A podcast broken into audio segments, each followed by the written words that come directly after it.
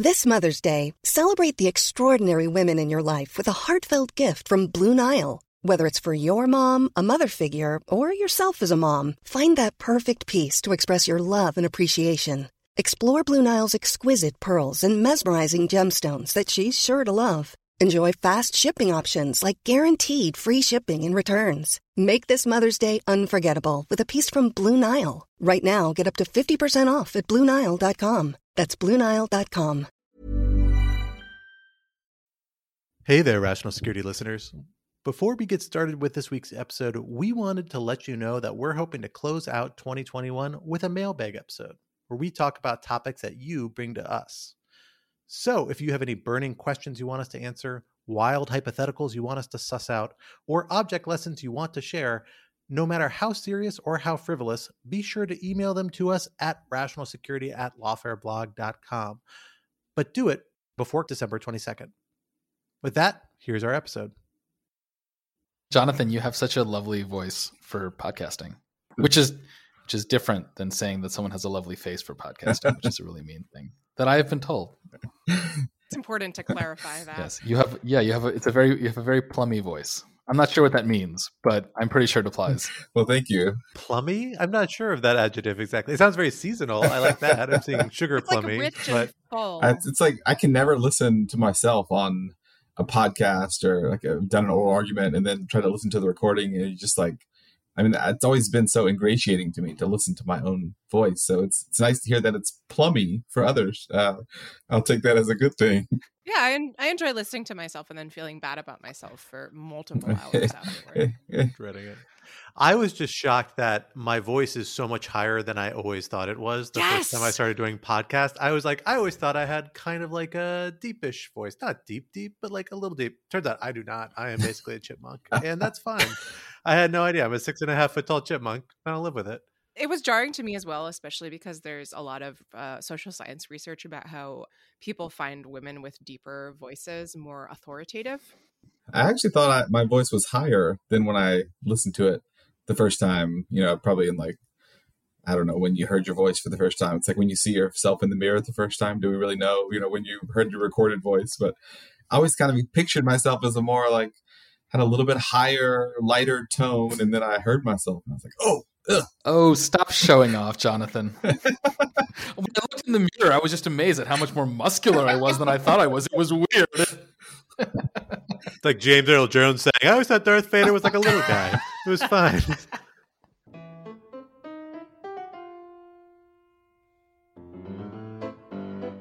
Hello, everyone. Welcome to Rational Security 2.0, aka Rational Security Back in the Habit.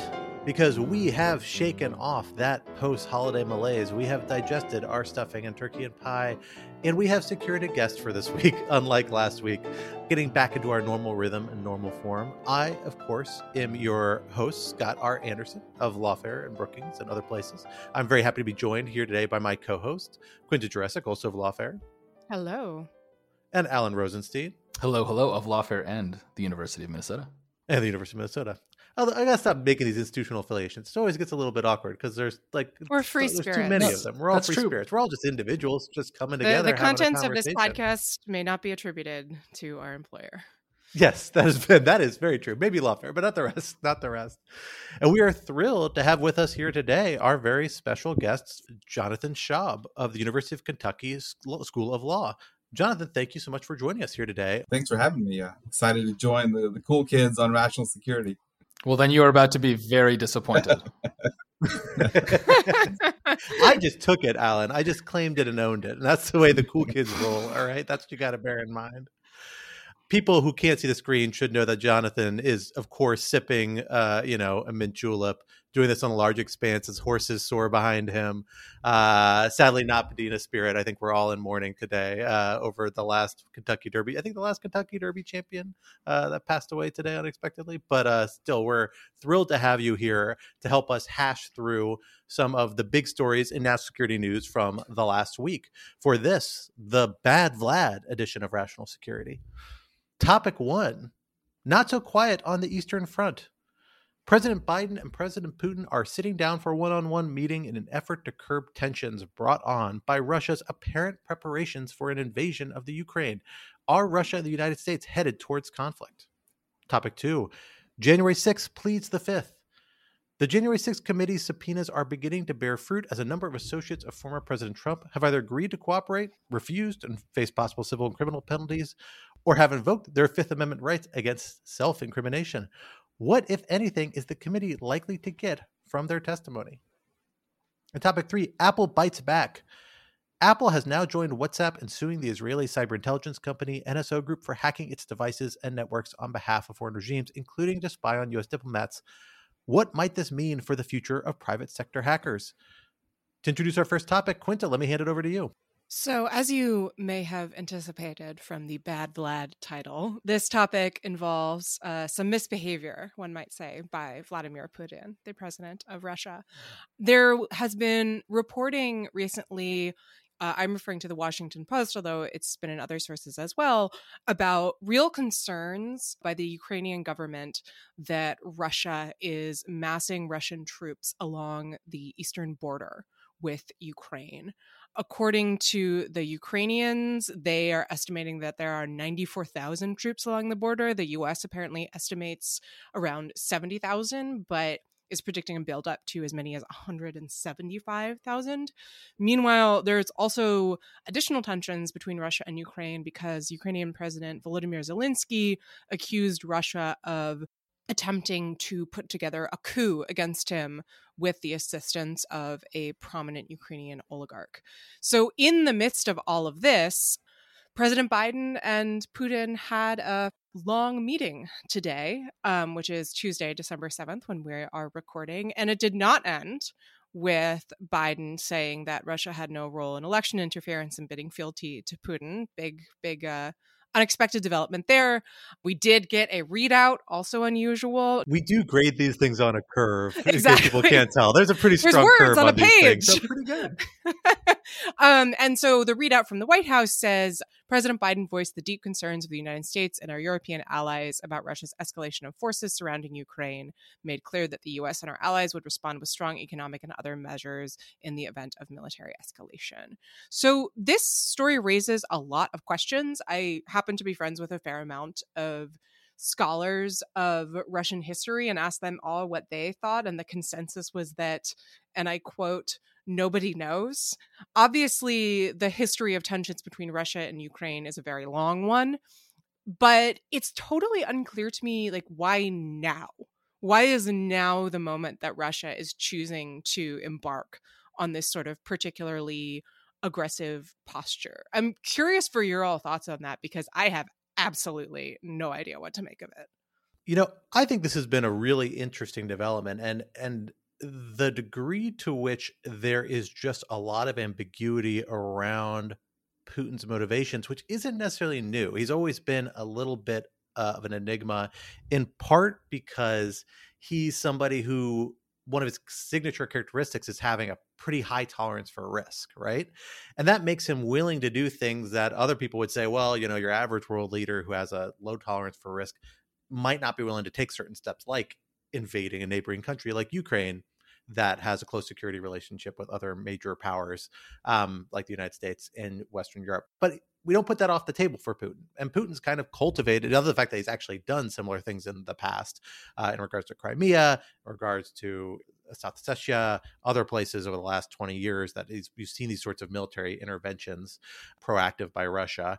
You also, he also has kind of cultivated, I think, deliberately this sort of reputation to say you don't really know what his limits are. He's willing to push the envelope more than a lot of other world actors. And that's part of his strategic advantage to some extent of engaging what I think is interesting here is that you saw Putin actually about a week ago give an explanation for his actions before, I think it was before the Duma, before the Russian legislature. I could be wrong about that. But I know it was an address to kind of the Russian public saying that the big thing I want to get out of this is I want to get commitments from the United States, from Western powers, that NATO is not going to expand any further east. And that's the big step here. And in kind of an interesting parallel gesture, you actually saw the United States and Russia just last week reach an agreement on what has been a longstanding issue where they both have wildly understaffed diplomatic and consular presences in each other's countries, in part because they have had this tit for tat uh, expulsions for many years that left them all dramatically understaffed. They reached a tentative agreement it sounds like, although we haven't seen the terms of it exactly, to allow staffing levels to go back up, allowing consular services, but also a higher degree of diplomatic engagement. So I don't know how to read these things. Like maybe that's just a straightforward statement of logic. Maybe it's some sort of justificatory mechanism, Russia painting itself as the non aggressor, as the defender against NATO encroachment. Although I think that's a harder narrative to sell, maybe, but maybe not with domestic Russian audiences. I read this honestly, and, and I see it as potentially Putin laying out some steps for an off ramp trying to say, okay, well, I'm both facilitating the types of engagement that might be able to facilitate a resolution of this short of some sort of conflict that I've kind of set myself and put myself into, and then set out a set of demands that have rhetorical significance, really domestic significance for him. I would be probably hurt Ukraine a little politically, the Zelensky regime there, but you know, also it's hard to make those things firm, right? It's not like Ukraine's on the verge of joining NATO now anyway. And if you had a verbal commitment that they wouldn't be able to do so, maybe NATO states will walk back from that after Russia, you know, begins to disarm a little bit on its side, right? It's it's a little bit of a rhetorical move, a political gesture more than it is any sort of firm deliverable. So in that regard, you know, I think it's actually kind of interesting we've seen Putin take these steps a little bit. And that plus the engagement today, I think this is a sign that maybe neither party is that anxious for this to come to its full head. Uh, the question then is just really like, can the two sides find enough of an off, off ramp that's politically tolerable for them that they can begin to de escalate? Uh, right now, it's not clear exactly what that is, but maybe one of these measures is pointing that direction. I agree with Scott that the question of NATO expansion is sort of the kind of alpha and omega when it comes to all things Russian foreign policy. Um, and, and I do think that one of the things that Putin is effectively demonstrating is he is making questions of NATO expansion much more concrete. You know, he is signaling that if you want to expand NATO, whether it's to Ukraine or to other countries, you're going to have to take seriously the possibility of hundreds of you know, 100,000 Russian troops massing at the NATO border and unfortunate things happening and that escalating to to you know to to where it might escalate. And and so in this way he's both I think sending a, a signal to the West of the cost of expanding NATO. And he's also, I think, flushing out a little bit the views of people who might ordinarily generally support NATO, but when they are actually faced with the prospect of armed conflict with Russia, back off a little bit. And that's useful for him, both in terms of like giving him more information about the West's willingness to, you know, come to the defense of allied nations and also emphasizing within the West that expanding NATO is not costless. Um, I think also there's an element here of of timing in terms of you know as Ukraine's military capabilities increase, Russian invasion becomes less and less credible. Um, at least any sort of major invasion, because that involves a large land occupation and unlikely that the Russian government or the Russian people have either the resources or the willingness to engage in a sort of protracted pacification campaign.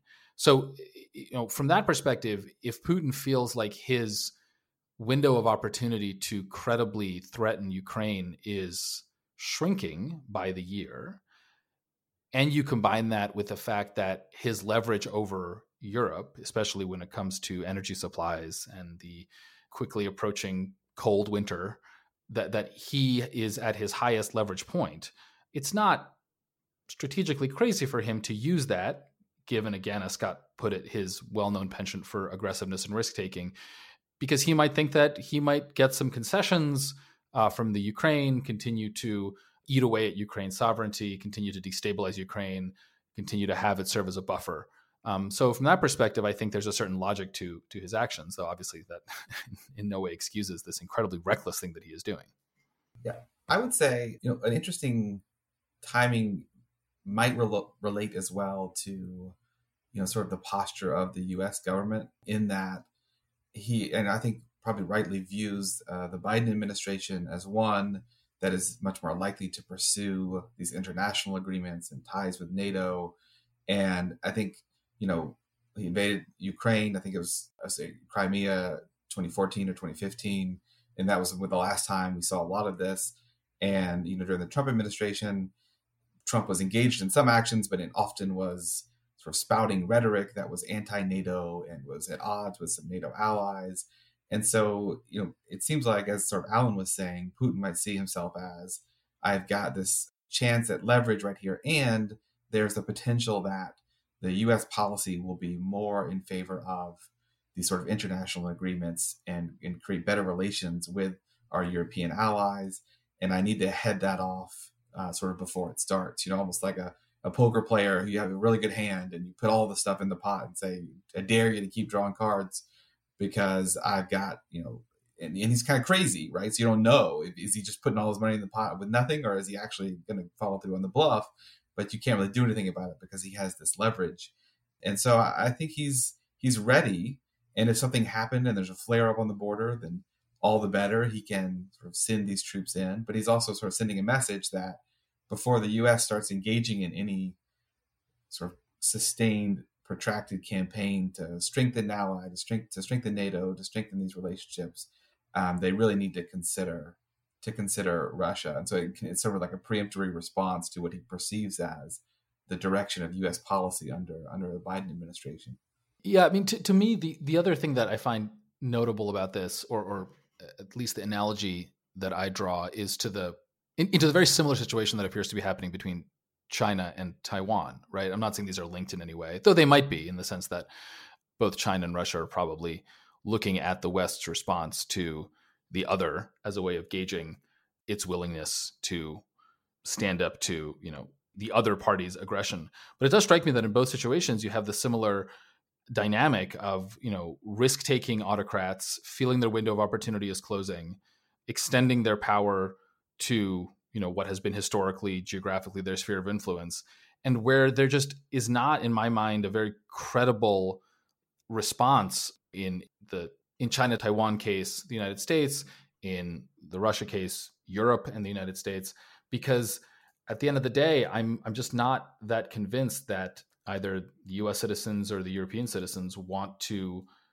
go to war to defend other countries. One big question here in my mind is Russia's decision making in doing this now as opposed to under the Trump administration. And what I mean by that is that obviously Trump was sort of very soft on Russia personally, insofar as he felt that he had this great personal relationship with Putin. But I also wonder whether he was in some ways actually more constrained in what he could do in terms of negotiating with Russia, precisely because of that perception that, I mean, I don't want to go full deep state tinfoil hat, but it's definitely true that if you read, you know, old news stories about Trump interacting with, you know, Lavrov with Putin, what you'll often see is that he has a conversation with them and it says, you know, yeah, great, let's do this thing, right? Let's create a, a, task force about hacking. And then what happens is that the National Security Council and staffers from all over the government sort of rush in and try to prevent that from happening and position the administration as, you know, actually, we're really tough on Russia. Whereas Biden, because he's not starting from that sort of position of disadvantage might have more room to maneuver. It's not really Nixon in China, but I mean, Scott, I don't know. Do you think I'm off base and sort of sketching out that dynamic? There might be something there. I think this is the big question. Like, why is this such a different scenario and different pressure point? I mean, what Putin's doing now looks a lot more like what he did in the late Obama administration, right? Which is pretty aggressive pressure, deployment of military force to bring that pressure. And it's strange, frankly. If your goal was to accomplish the military objectives they're posturing themselves to accomplish, in Obama era was Crimea, so that was a real one. But here, if if you know Putin really wanted to push further and take eastern Ukraine or all of Ukraine uh, and conquer it militarily, it would have much smarter to do that in the last four years. I mean, we we know that Trump was willing to sell the Ukrainians down the river because that happened.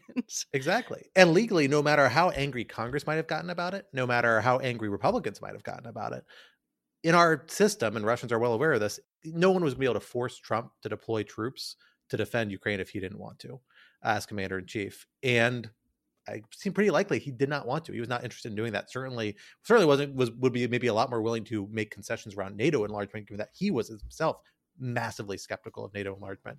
So, you know, why didn't he make that move? My suspicion, my guess, but it really is a guess, is that it tells us something about what his motives here. I don't think Putin actually wants to accomplish this military objectives. He's leveraging it for political objectives. Some of those may be international and may be genuine concern about NATO enlargement, although frankly, I think there is this narrative about NATO enlargement being this kind of offensive, threatening act to Russia that's like way overstated and frankly even has too much buy in in kind of the restraint crowd in the United States. I think that's just kind of a, a misreading of what the treaty does and what the organization does and the motivation. And frankly, I think if states want to join, NATO states want to let them join, their sovereignty, and other states shouldn't be dictating that, as Putin is trying to do here. But insofar as he wants to, like that's a more political goal that now to accomplish that, he needs to actually get Biden to make a concession. Whereas under Trump, he knew Trump was going to kind of take care of that front on his own.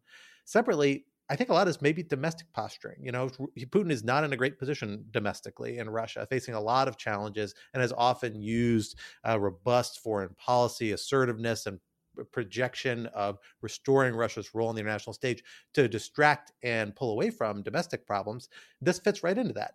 During the Trump era, you didn't have to do that because Trump was so clearly you know, had this weird deferential posture towards Putin. Every time they had a meeting, they had an engagement, it caused so much fervor on the American side. Frankly, it is a little bit like kind of like trolling the Dems, right? Or trolling the libs. I think it's a similar idea with kind of the Russian attitude to this, which is that Russia must be significant because we make people so nervous. We don't need to take this sort of offensive action.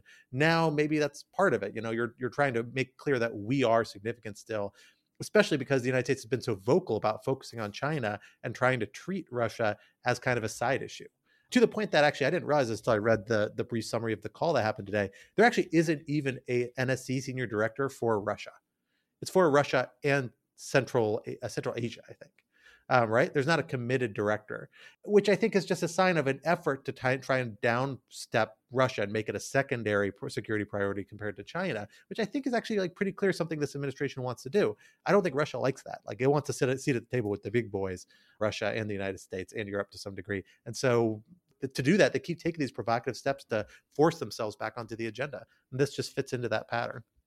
I, am not sure why we keep assuming, though, that this has much, if anything, to do with American politics. This, I think that this is a tendency to, that Americans have to say, "Oh, well, if Putin is making this action, it must be because something in the United States changed." And I'm just, I'm not that convinced by that. I mean, the United States is not going to act in this conflict, right? I mean, this is the sad reality, you know, that no one wants to talk about. But I have not heard anything credible to the opposite, right? You know, if Putin invades Ukraine, there will be sanctions, there will be boycotts, there will be expulsions, there will be travel restrictions, there will be all of this stuff, which is not nothing, but relative to Putin's objectives as he understands them, if he is willing to expend Russian blood and treasure on what will be a very unpleasant invasion of Ukraine, is all meaningless, right? The United States will not commit troops to fight Russia in Ukraine.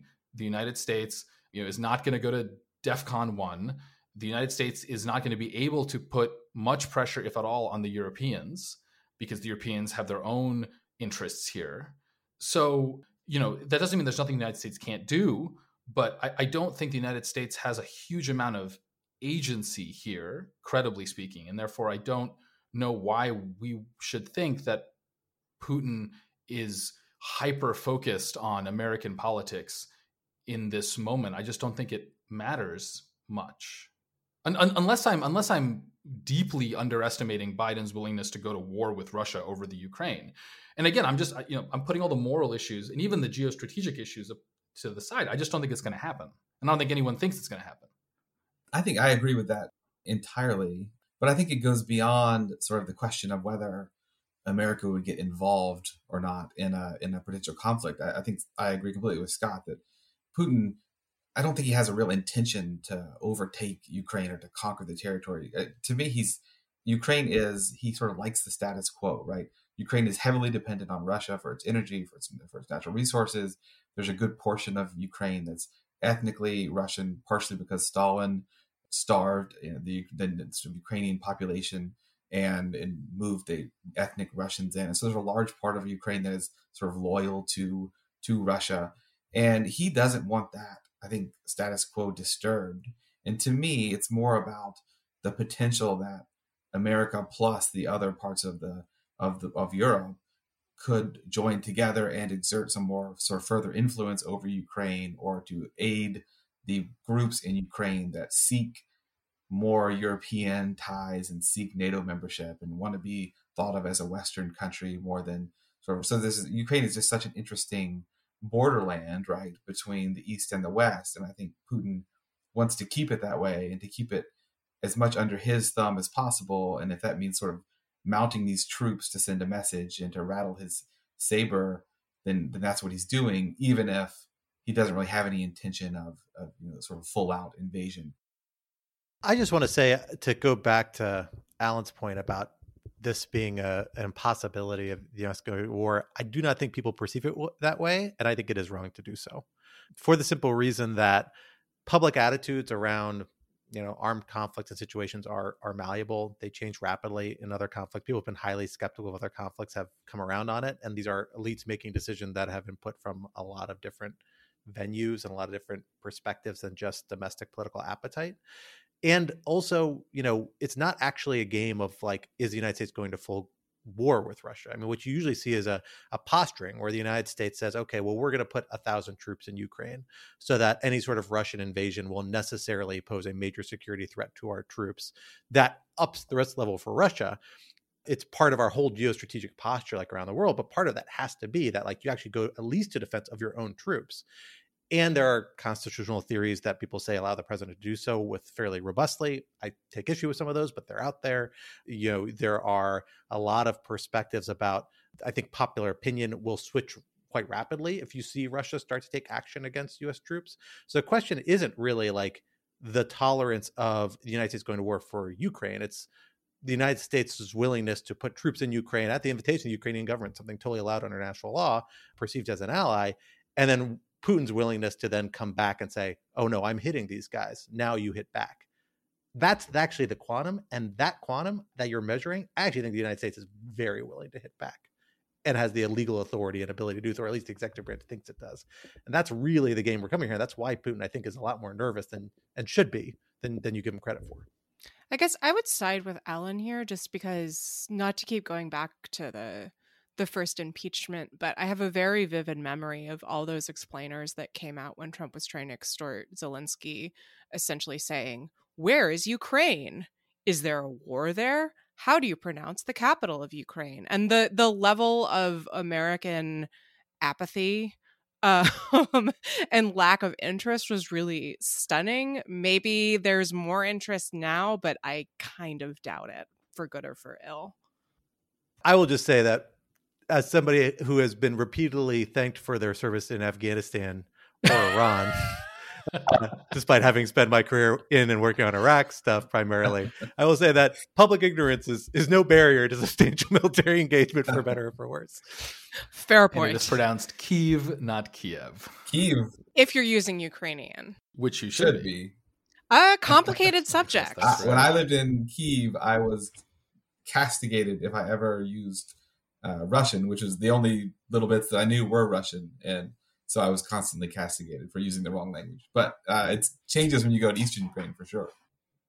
So I have no segue. I'm just going to lean into it. I'm going to pull a Quinta. I'm going to pull a Jurecic. I'm going to go full Jurecic on this one and just go straight into the next topic, uh, which is the uh, ongoing investigation into the attack on the Capitol on January 6th. So there's a lot going on in this investigation, but what I want to focus on for our discussion is the actions of two of what promise to be star witnesses Jeffrey Clark and uh, John Eastman, two high placed legal advisors to the president and the White House on and around January 6th.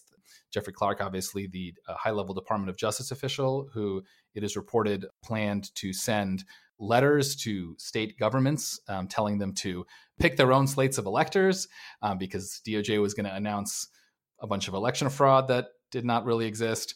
Uh, and then also John Eastman, who was acting as a sort of informal advisor, not entirely clear, but who basically wrote a memo um, arguing that uh, Vice President Pence had the ability to uh, disregard the electoral votes that came in and either pick a new slate of electors or, or throw the election to the House.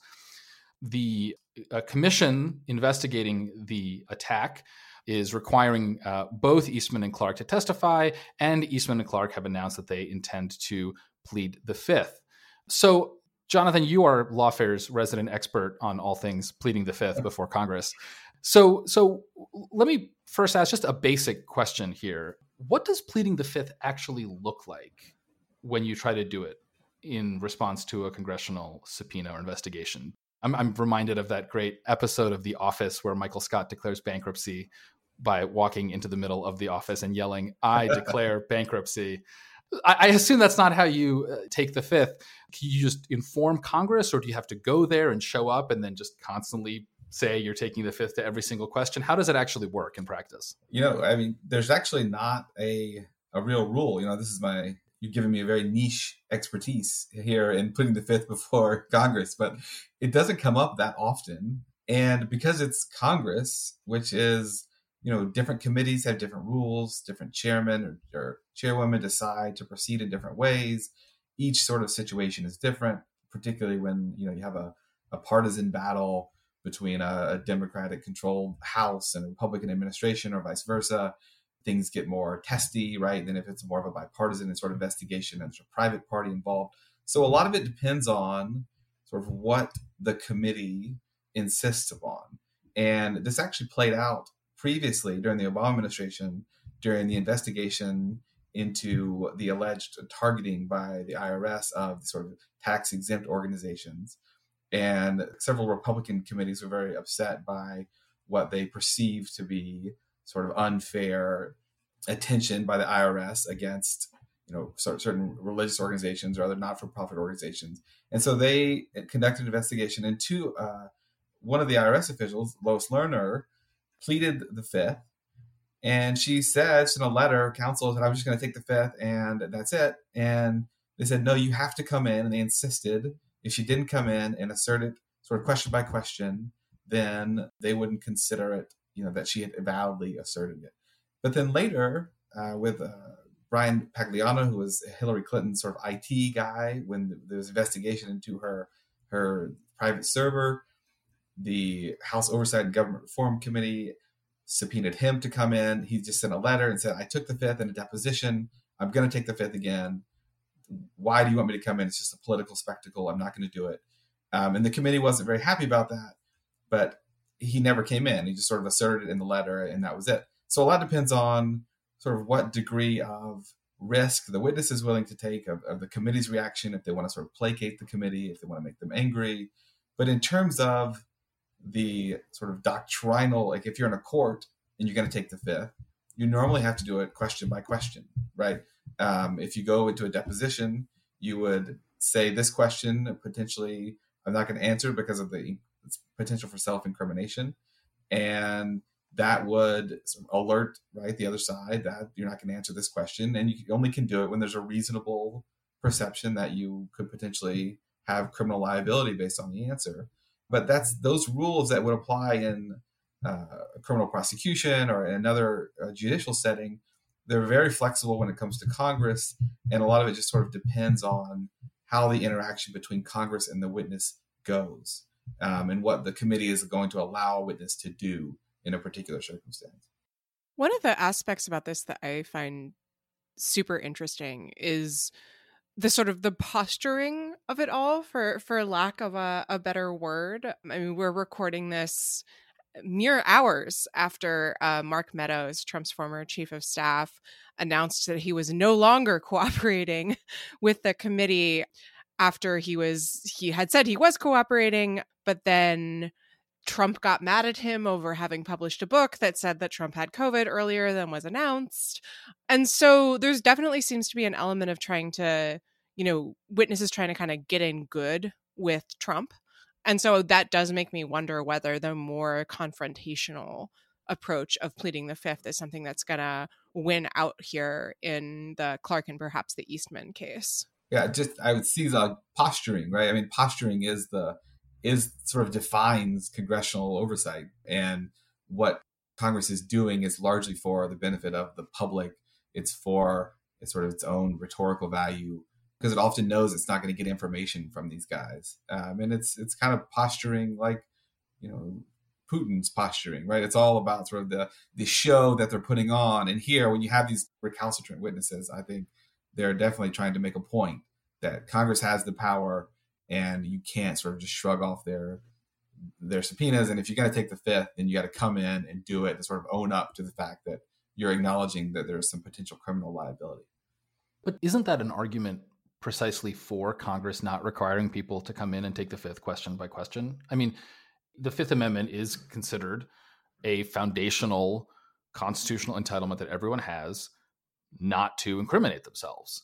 And that applies to you know good actors that applies to bad actors that applies to normal people that applies to high level government officials um, it applies equally to all and if congress knows that you're just going to plead the fifth over and over again then the only reason to make you do it in response to question after question is to generate clip after clip of you pleading the fifth which is inevitably going to imply or people can take inferences about that about your potential guilt which is exactly what pleading the fifth is supposed to allow you not to do right? Now in the context of a criminal trial where there's a judge overseeing all of this it makes sense why you'd have to do it question by question because you know some questions might open you up to criminal liability and others don't but here you know where i'm just imagining the political spectacle and by the way i am entirely in favor of this committee doing investigation of these individuals. But it does strike me that if we're taking the fifth seriously as a constitutional entitlement, um, what's going to happen when they just repeat the fifth for an hour um, in front of Congress is is going to undermine the whole purpose of that constitutional entitlement. On the other hand, I do think it's important that you know posturing has its place in Congress as a sort of a way of asserting its own authority. And Josh Chafetz has written about this as congressional overspeech rather than oversight. You know, if you're trying to show that you're holding people accountable, hauling, you know, Jeffrey Clark in and actually making him plead the fifth repeatedly is a pretty powerful statement, albeit one that does raise all the questions that you point to.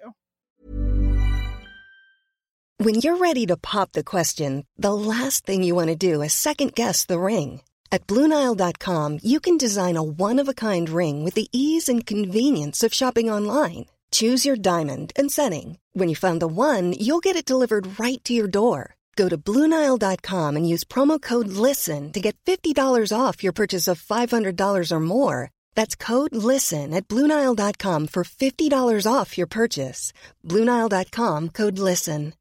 Quality sleep is essential. That's why the Sleep Number Smart Bed is designed for your ever evolving sleep needs. Need a bed that's firmer or softer on either side? Helps you sleep at a comfortable temperature? Sleep Number Smart Beds let you individualize your comfort so you sleep better together. JD Power ranks Sleep Number number 1 in customer satisfaction with mattresses purchased in-store. And now save 40% on the Sleep Number limited edition Smart Bed for a limited time. For JD Power 2023 award information, visit jdpower.com/awards. Only at Sleep Number stores or sleepnumber.com.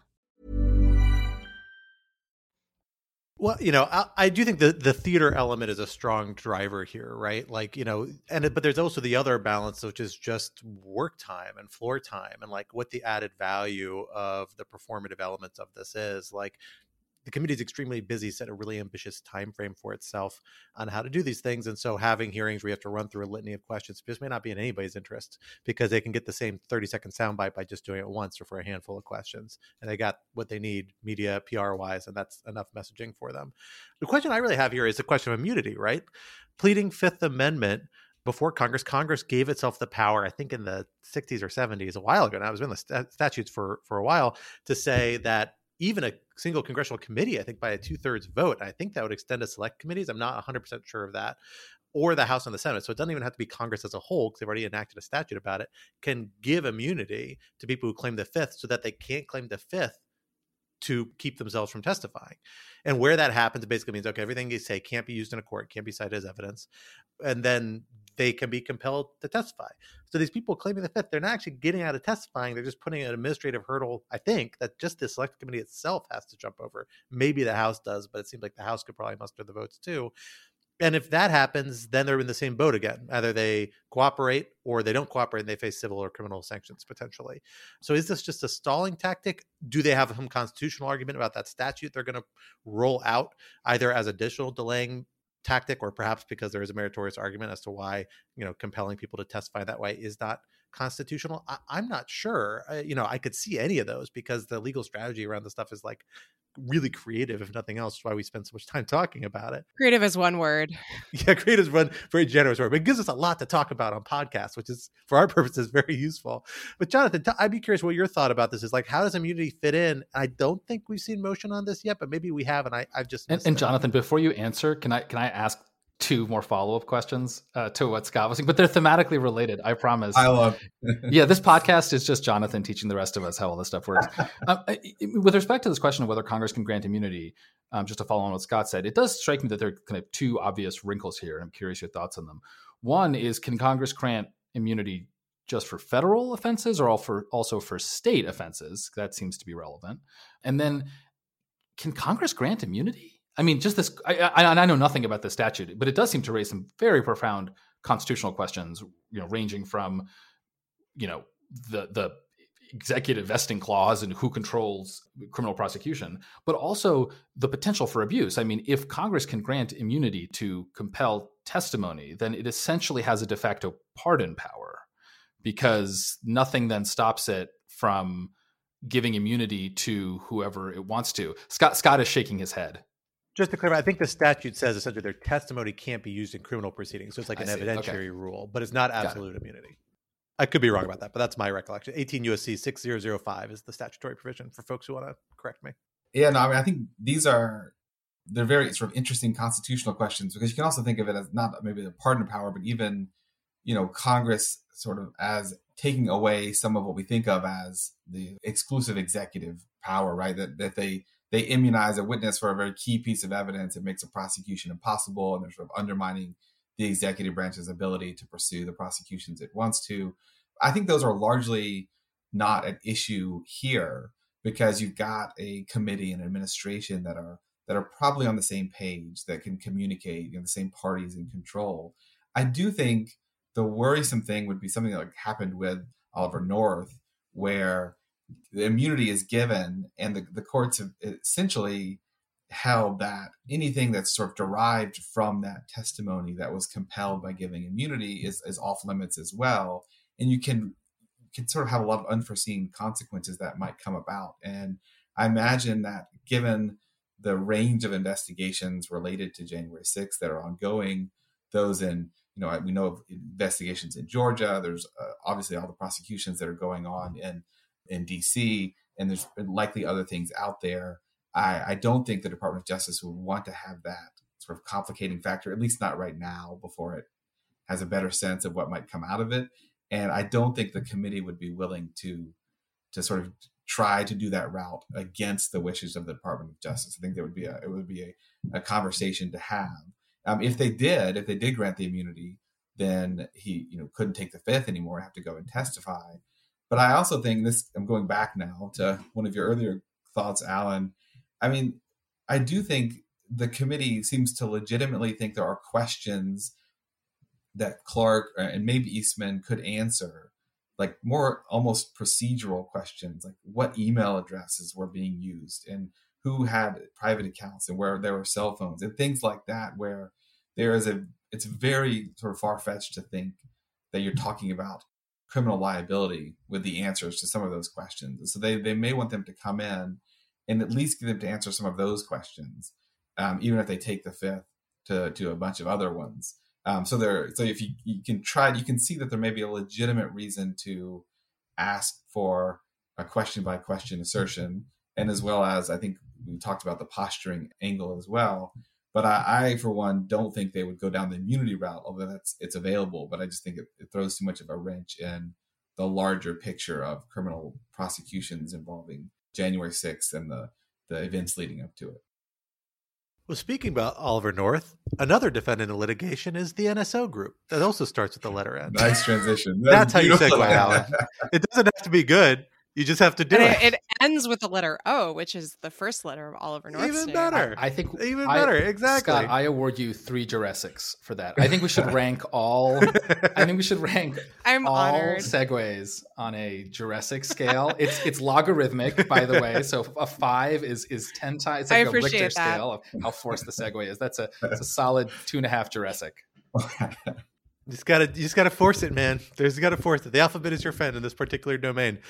And speaking of NSO Group, uh, we saw some re- interesting developments last week, where we saw Apple, of course, the company making the laptop I am seeing uh, my lovely co-host and guest on, as well as many other devices that people use, join WhatsApp, which is owned by Facebook slash Meta, in suing NSO Group, an Israeli company that has been involved in using what I think would be called, or at least in other contexts, would be called malware and other tools to penetrate security systems in devices and in online security systems to get past privacy protections to be able to access communications. And NSO Group, uh, th- this Israeli company that operates under licenses granted by the Israeli government uh, under a kind of export control system that they have has used this on behalf of a number of foreign governments in ways that over the last year we've seen this kind of litany of stories that have proven increasingly problematic that uh, starting with using it to uh, be vaguely potentially or potentially significantly involved in the Jamal Khashoggi killings on behalf of the Saudi Arabia government,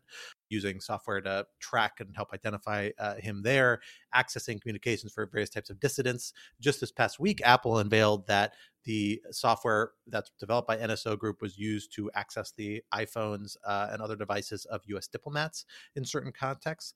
So, using in ways that I think a lot of people have a lot of public problems with potentially.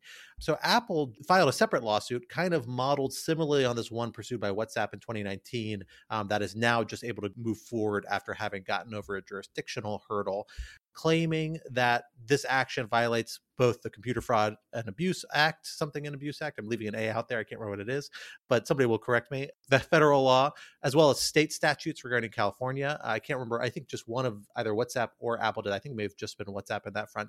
And also kind of common in state law contract claims, unjust enrichment claims, kind of a bundle of other sorts of legal claims that got attached to this conduct, basically arguing that in developing this software and using it certain ways, these companies have taken action that not only accesses unlawful systems unlawfully, has also violated the contract, the terms and conditions, and other items that these companies, that Apple, for instance, imposes when you're accessing their services.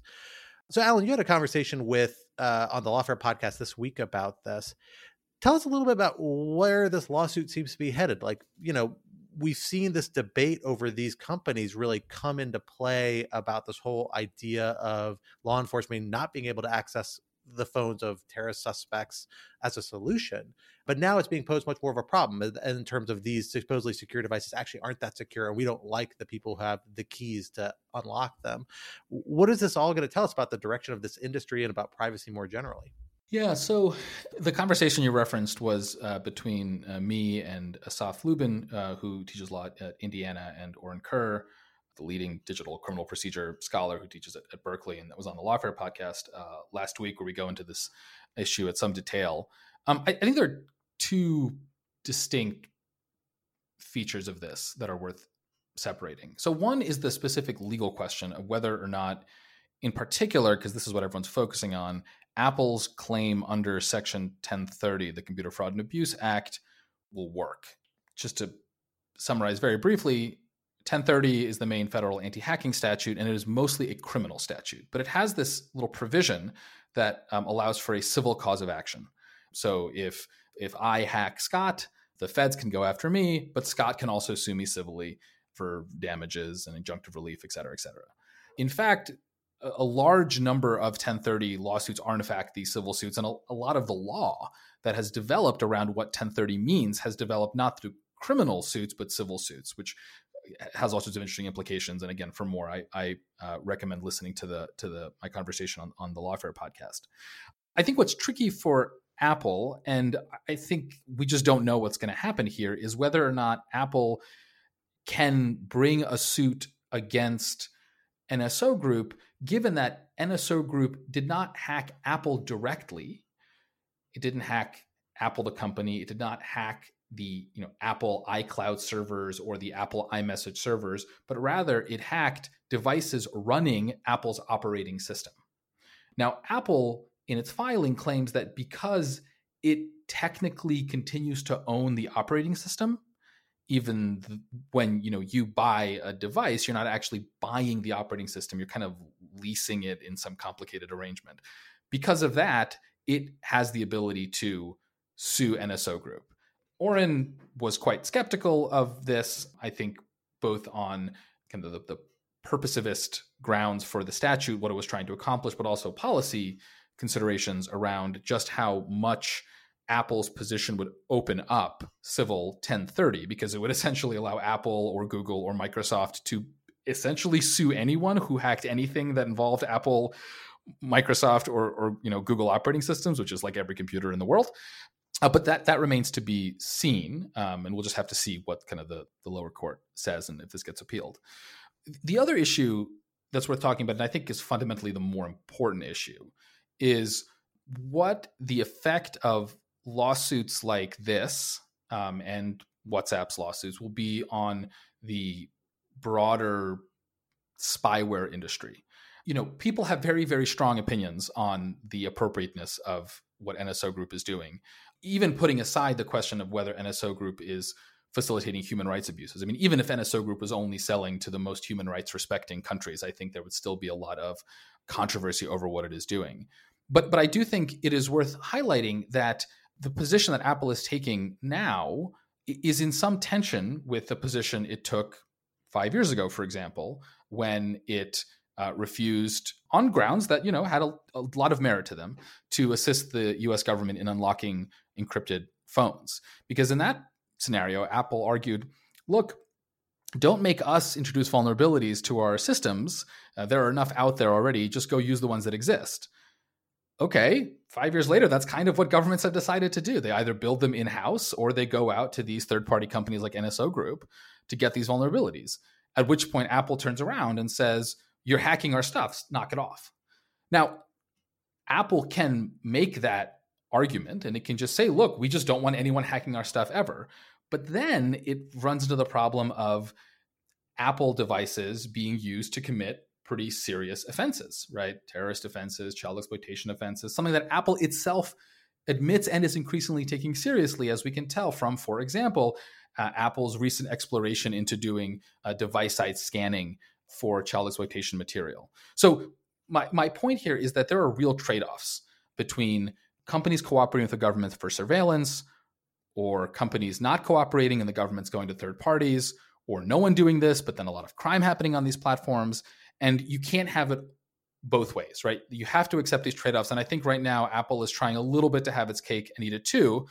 Though again i should emphasize this is separate from the question of whether or not nso group is acting appropriately here that's a whole another kettle of fish. And you know, in some ways, NSO Group is acting in surprisingly responsible and transparent ways, and in other ways, it's acting in very untransparent and very, very irresponsible ways. So that's a different issue that that's that's worth talking about as well. Alan, those points were excellent. The the, the podcast was uh, wonderful. I'd certainly recommend it to anybody. I, I think the question of whether you know Apple can sue is a, a little bit complicated, and you know I don't want to get into the sort of legal nuance, but the you know the statutory provision is, is written to to apply to any person who suffers damage or loss by reason of the violation of the statute.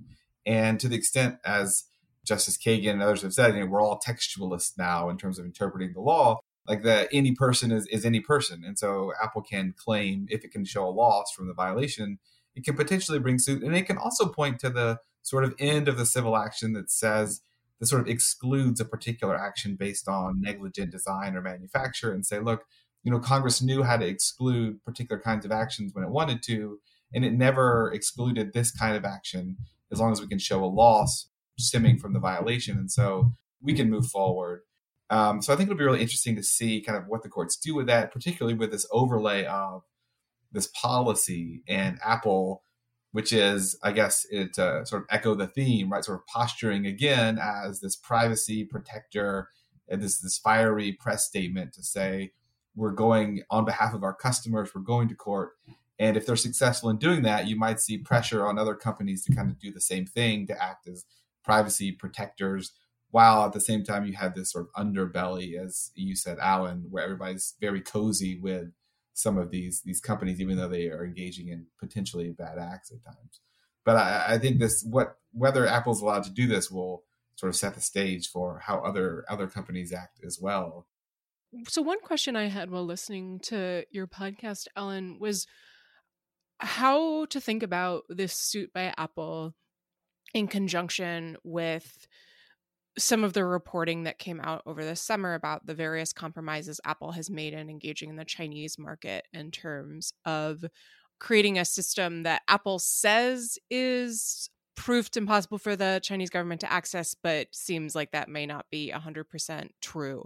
Am I kind of comparing apples and oranges here? Because I did wonder whether, you know, this lawsuit offers Apple this opportunity to as jonathan said you know put itself forward as this great privacy protector it's it's protecting people against spyware it's taking a stand against nso group which for a variety of reasons makes for a pretty compelling villain is there a whitewashing aspect there of Apple's own conduct, or am I making a comparison between two things that just aren't really comparable? No, I mean, there's definitely a whitewashing here. I mean, the reason Apple isn't putting up a fight in China because there's a lot of money to be made in China. You know, it's why they rob the banks. That's where the money is. Um, now that that's not. I mean, Apple's a big for-profit private company, so we shouldn't expect it to have some super consistent pro rights position. And whether Apple is being inconsistent between what it's doing in China and its posture to NSO Group is not doesn't really say anything about whether or not this particular lawsuit is good on the merits and whether we should be on Apple side or NSO side.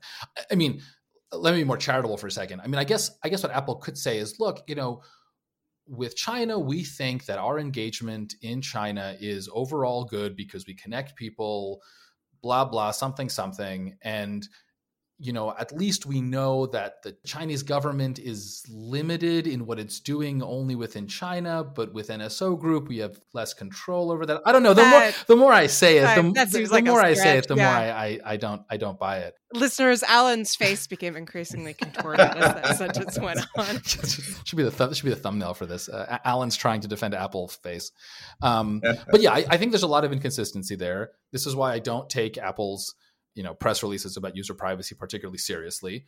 But again, that is totally separate, right? Now putting on my EFF hat for a second, right? like that's totally separate from what the answer should be on the merits.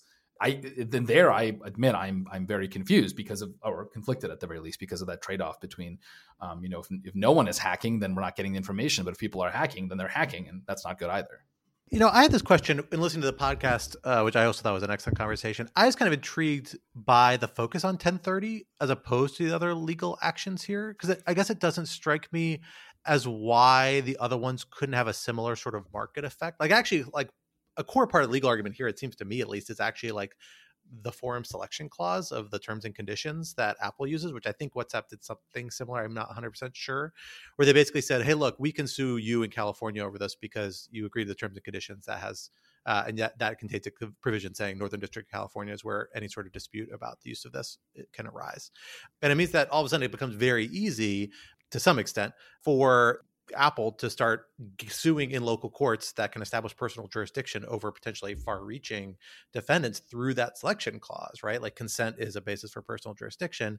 And they can sue under, you know, common law contract and other things like that if they re like word their terms and conditions correctly. I guess maybe there's like the injunction element, right? Because like specific performance would be weird under a contract, but not unprecedented. And like if you could just consistently get damages for this stuff, these are all profit generating companies. Like that's pretty damaging. And like Apple will spend the money on the lawyers, right? Like they hired Wilmer for this very good law firm, uh, not a cheap law firm, very good law firm to write this brief for them. So I'm curious what 1030 is. It occurred to me like maybe they're trying to like shape 1030, right? Because there is this engagement between civil and criminal provisions. Like maybe that will have a more prophylactic effect, but I'd have to think more about like what their argument would do in the criminal context.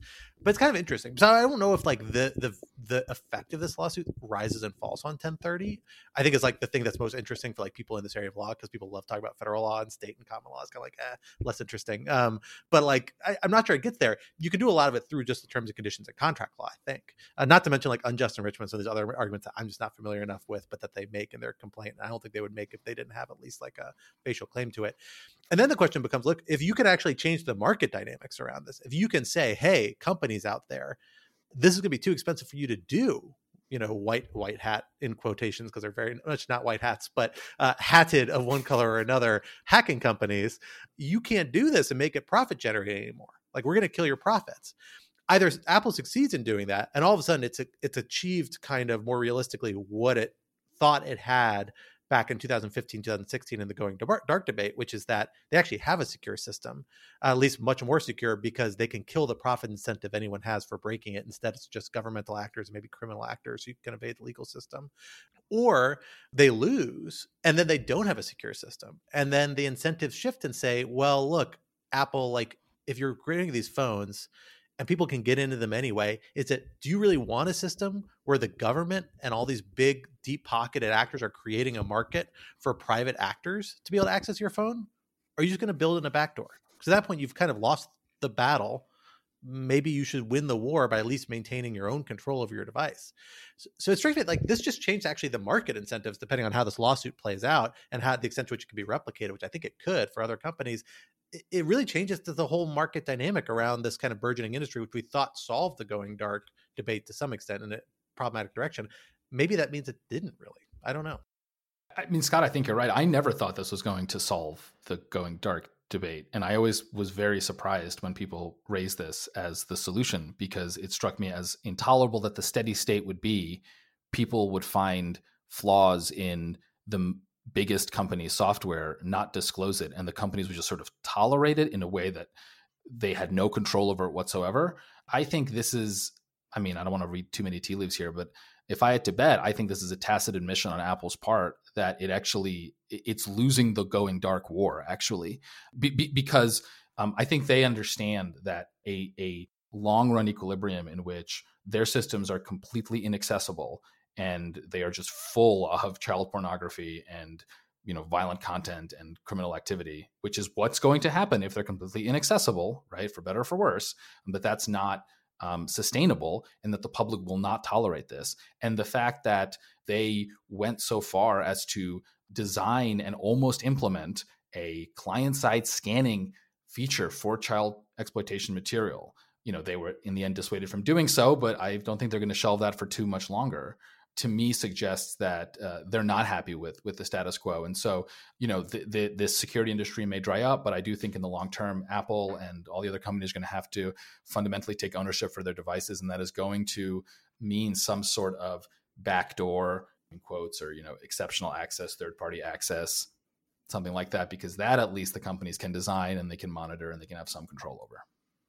Well, we are running along already, so we will have to leave the conversation there. But of course, this is rational security, meaning we're not going to leave you alone for the rest of your week. Oh no, we're leaving you with a few object lessons to carry with you and to continue to dwell on even after you stop having to listen to our chatter.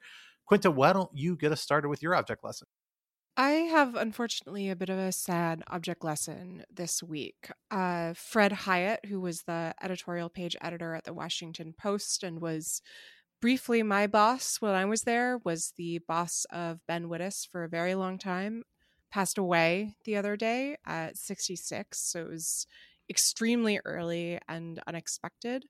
The Post has a really lovely obituary for him that we'll link in the show notes. And I think it really gets across how Fred, while I disagreed with him on a lot of things, was just an incredibly kind and decent human being and really was generous with his time and with his feedback to me as a young person, sort of walking in the doors of the post editorial board and being completely terrified and having no idea what I was doing there.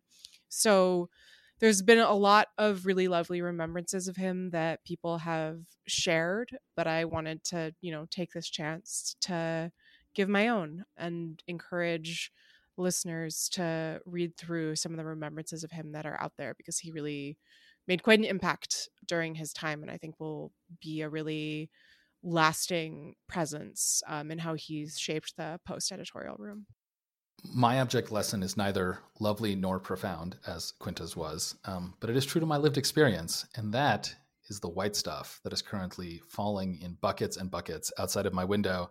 That is right, everyone. Winter has come to the great north. It is currently snowing. That is my object lesson. We had an unseasonably mild November, but that's all over. And so I'm going to go into hibernation for the next four months. But one thing that I have learned in my years living in the upper Midwest is that you have to, to get through the winter, you have to ally yourself with it. You have to find some activity in which you and the winter are enjoying yourselves together rather than always being oppositional. I've tried cross country skiing. It's fun, but it turns out I am in terrible cardiovascular uh, shape and also I'm really uncoordinated. I might keep working on it, but I'm thinking of doing snowshoeing this winter. So I think my object lesson is the anticipated snowshoes I'm going to buy on uh, Amazon or wherever one buys snowshoes. I don't know listeners, please tweet at me your suggestions for snowshoeing, how to get started with it, or other things I can do in the beautiful frigid tundra that is Minnesota as somebody who married into a snow loving Western family, I strongly endorse snowshoeing. Certainly less like risk to life and limb than any sort of skiing, even cross country skiing, which somehow I still almost kill myself every time I do it. Uh, so yeah, strongly endorse, strongly endorse snowshoeing as an underappreciated activity. All I ever envision is Goofy with tennis rackets strapped to his feet. That's basically what you're doing, but but it, it's as much fun as it looks, even in the, even in those comics. Well, as folks know, we are entering the holiday season. If not, we are in the holiday season solidly. I love the holiday season people can't see this on the podcast, but my co-host can see I have a Christmas tree behind me. My house is decked out. I've got wreaths and laurels. Yeah, Scott got that stuff early. I go. I am the day after Thanksgiving Christmas decoration person, uh, mostly because it's like the only day I'm confident I have time to do it. But it's up. I love it, and I love listening to Christmas music. By the way, all, all my object lessons the next couple weeks are all going to be holiday slash Christmas themed, uh, which is my the, the holiday I celebrate. But here's the problem most holiday music slash christmas music sucks it's terrible and it's like really repetitive you have a sentimental like attachment to it but you hear it once or twice and you're like man i don't want to hear this anymore when you have a kid at home you play a song once and they like it you're going to hear it 10,000 times so you got to pick carefully but i've discovered what i think is the best Christmas album. It's actually available on Spotify now. Uh, and I just looked and realized I didn't realize Rolling Stone like identified this as one of the top 25 Christmas albums like a couple years ago, and I just wasn't aware of that. It's called Soul Christmas. It was released in 1968 on Atlantic Records, which if you follow like our music historian at all, you know Atlantic Records had an amazing set of artists contributing to it in the soul kind of R&B universe in the 1960s and they are all on this album. We have like Booker T and the MGs, you have Otis Redding, uh, you have Clarence Carter playing a song called Backdoor Santa, which is remarkably inappropriate, not as inappropriate as the modern vernacular may suggest, but nonetheless a very inappropriate holiday song. None of us went there. None of us were thinking that, Scott, until I think you all did. And it's okay. No, absolutely not. All I'm saying is it is a phenomenal album album. Uh, it's become the core of my like holiday party music list playlist on Spotify, which I've used to branch out and find other holiday music by these artists. I strongly recommend it. I don't think you could actually buy it anymore. I've been trying to find it on vinyl uh, and have not had any luck. If you do find it, send it my way. Um, I know you can't buy it on CD anymore, but you can get it on Spotify. So check that out. Uh, a strong, strong recommend. So I guess this is my first object lesson. I will probably fail miserably at it, but I have been most of my objects relate to children because I have five of them that run around, and that's why I'm secluded in a basement room right now. And there's a mass of toys just outside my screenshot. But I have been telling them lately. So as an undergrad, I was an astronomy minor, mostly because I didn't want to take biology or chemistry or anything that required mathematical thinking and I wanted to go outside and do labs that would get canceled when it would rain. So there's lots of benefits to it. But I also have always really enjoyed astronomy. And so this week, if you go outside shortly after sunset, you will see Venus, Saturn, and Jupiter all in a line.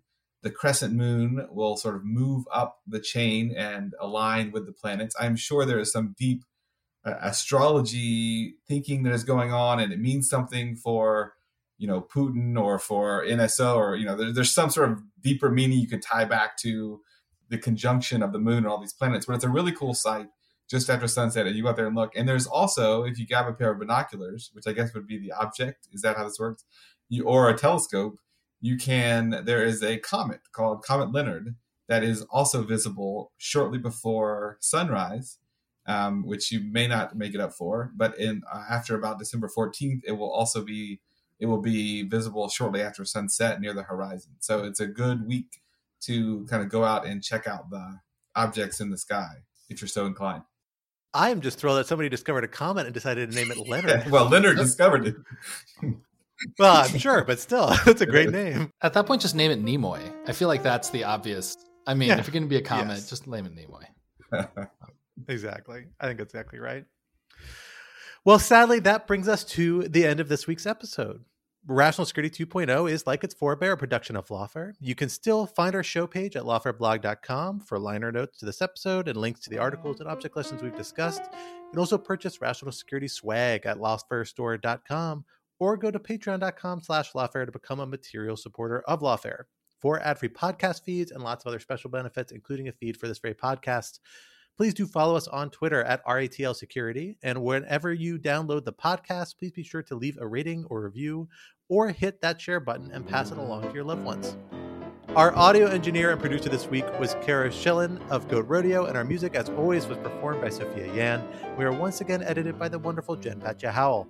On behalf of my co host, Quentin Allen, our special guest, Jonathan Shaub, I am Scott R. Anderson. We'll talk to you next week. Until then, goodbye.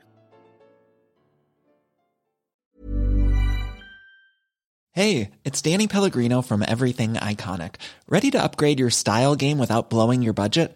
Check out Quince. They've got all the good stuff shirts and polos, activewear, and fine leather goods, all at 50 to 80% less than other high end brands. And the best part? They're all about safe, ethical, and responsible manufacturing. Get that luxury vibe without the luxury price tag. Hit up quince.com slash upgrade for free shipping and 365 day returns on your next order. That's quince.com slash upgrade.